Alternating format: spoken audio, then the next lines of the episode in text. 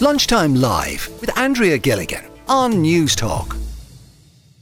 I mentioned these comments from actor um, Michelle Yeoh recently, where she said, Ladies, never let anyone tell you you're past your prime. And I was interested in this because I just wonder have you ever been told that you have, effectively, a best before date? Is this something you've you've ever experienced in any part or, or, or walk of life? Evie got in touch with us. Evie is with us on the line today. Um, is it something you've experienced? Um, there's there's no uh, specific incidents that kind of pop out in my head, but I mean, yeah, myself and my friends, um, you know, that I think a lot of women would have, even if it wasn't like directly, you know, there'd be the jokes and things like that, and um, that it and like as a millennial, like the movies that we grew up watching was all like, you know, like the main character who's a woman and it's like she's coming up to her thirties and she's not married and doesn't have kids, you know, this kind of thing, um, that that happens and that we've we've grown up watching and this kind of narrative. Um, I remember turning thirty and kind of having that internal panic but like my thirties is it's great. I love being in my thirties. Do you even? It's way better. I love being in my thirties. I'm I have I know more of who I am. I know what direction I'm taking. The insecurities, I, a lot of the insecurities I had in my twenties are long gone. Yeah. Um, it's just it's class, like. and what what the, the the like is it is there sort of a pressure? Do you think on people that this sort of concept or the idea of being in your prime? Is that a societal? It, it, well, yeah. I mean, it's obviously a societal uh, construct. You know, probably something that came from you know a long time ago with the whole biological clock thing. Yeah. But I think the tide is turning in that regard, um, particularly the attitudes from um, women's attitudes about themselves and, and us as a as a people and, and what um you know we see it all the time now that people are focusing more on themselves before they are ready to settle down and things like that. Um whereas there would have been more pressure on that before. Um and it's something that was never kind of really uh said to to men you know. Um but yeah I think the whole con I think it's it's changing now except for like like I said, it's changing amongst women in their thought processes. But then you see kind of the likes of Andrew Tate and his ilk, and this kind of thing of women don't date women past their twenties. You know, they're only kind of good for one thing. So the whole thing is really kind of laughable. Yeah. Okay. Yeah, it's funny. Like in, in my experience, I was, was trying to think about this over the past few days, and it's it's usually when when the comments or the jokes or the reference to you know whether it's um, a best before date or, or being in your prime, yeah. it usually tends to to be connected to kind of um, a discussion around whether you're married or have children. In my experience, anyway, yes, and I'm, I'd say I'm similar to you 100%. in my thirties. That's usually where yeah. I, have experienced it. Maureen is with us as well, Evie. Um, have you ever been treated like this, Maureen, or have you ever had any comments about the sort of past your prime? Um, I'm, I'm listening to you there. I don't think I have. Um, I mean, I'm 56.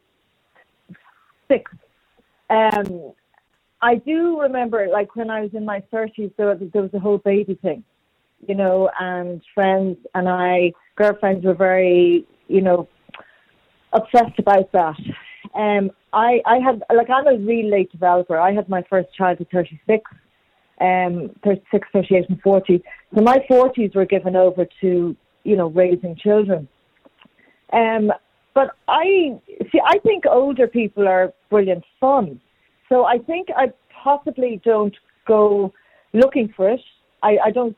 Um, if I'm offended by it, I just kind of laugh it off. I do remember a couple of years ago being in um, the Netherlands and cycling with my daughter. She was about 16, and I did notice that every single man cycling towards us was checking her out in quite a sexual way, which really threw me.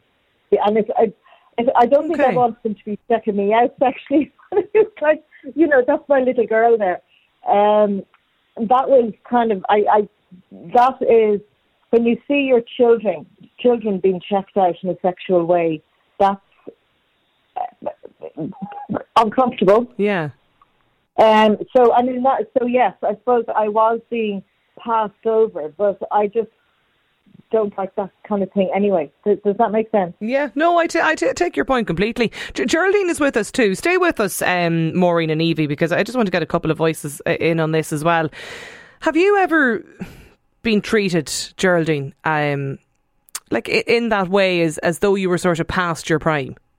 Well, it's very interesting listening to the other two contributors. Um, I would have experienced it quite on uh, when I was much younger. Um, when I got married, like I was, I'm 76, right? So when I was working and got married, it was just at the era when the ban had been lifted on married women working. Mm. So I was able to continue on. But then when I had uh, children, I was uh, like a, a home a home mother, and then when they went to school, I decided right, I'll go out back out to work again. And I remember getting a job, and it was a secretary in a school, and I they couldn't give me the job because I was 29, and they had brought in that anyone over over 29 couldn't be employed because at that stage the unemployment rate was so high.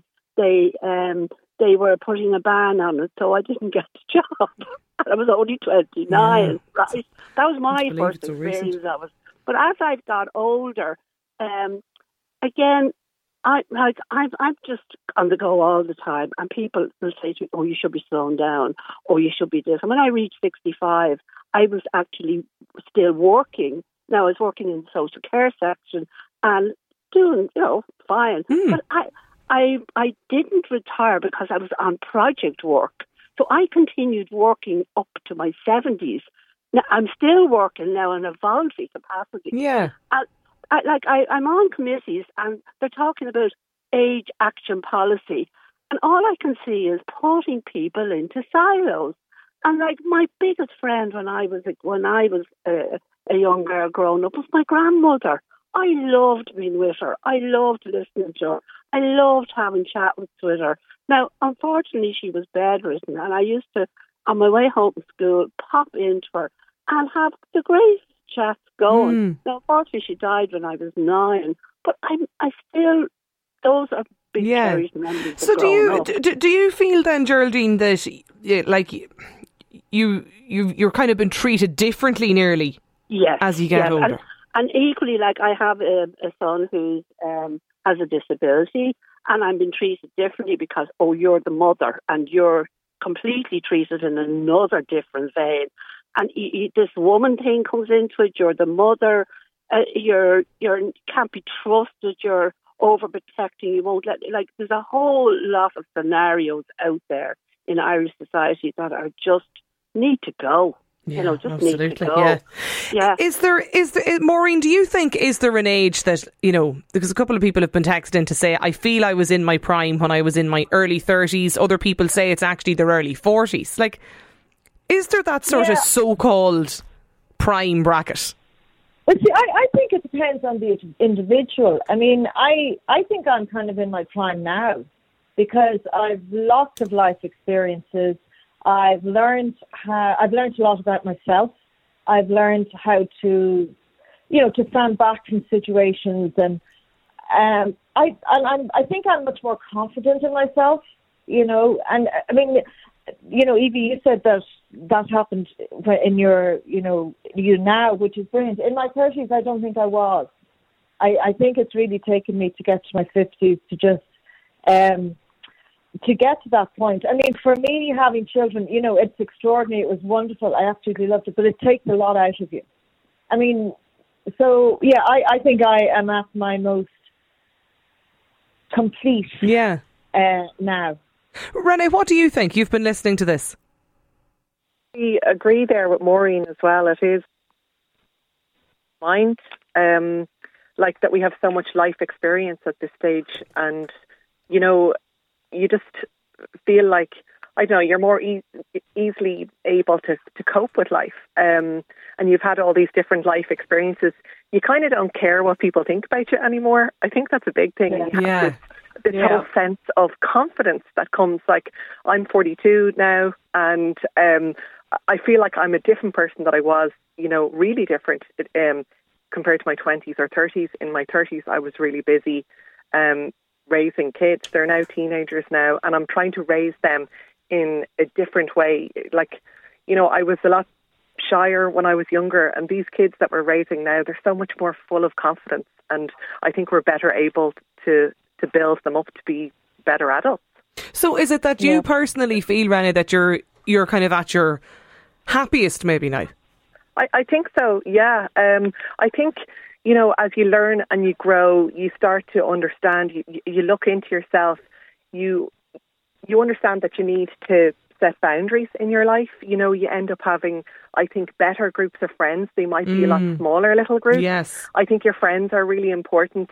You also set those boundaries as well w- with family. You just understand, I think, yourself um, a lot more and you're more willing to say yes to things, but also no to things that just don't suit or don't serve you. You're a lot more likely to just um, be a lot more true to yourself, I think.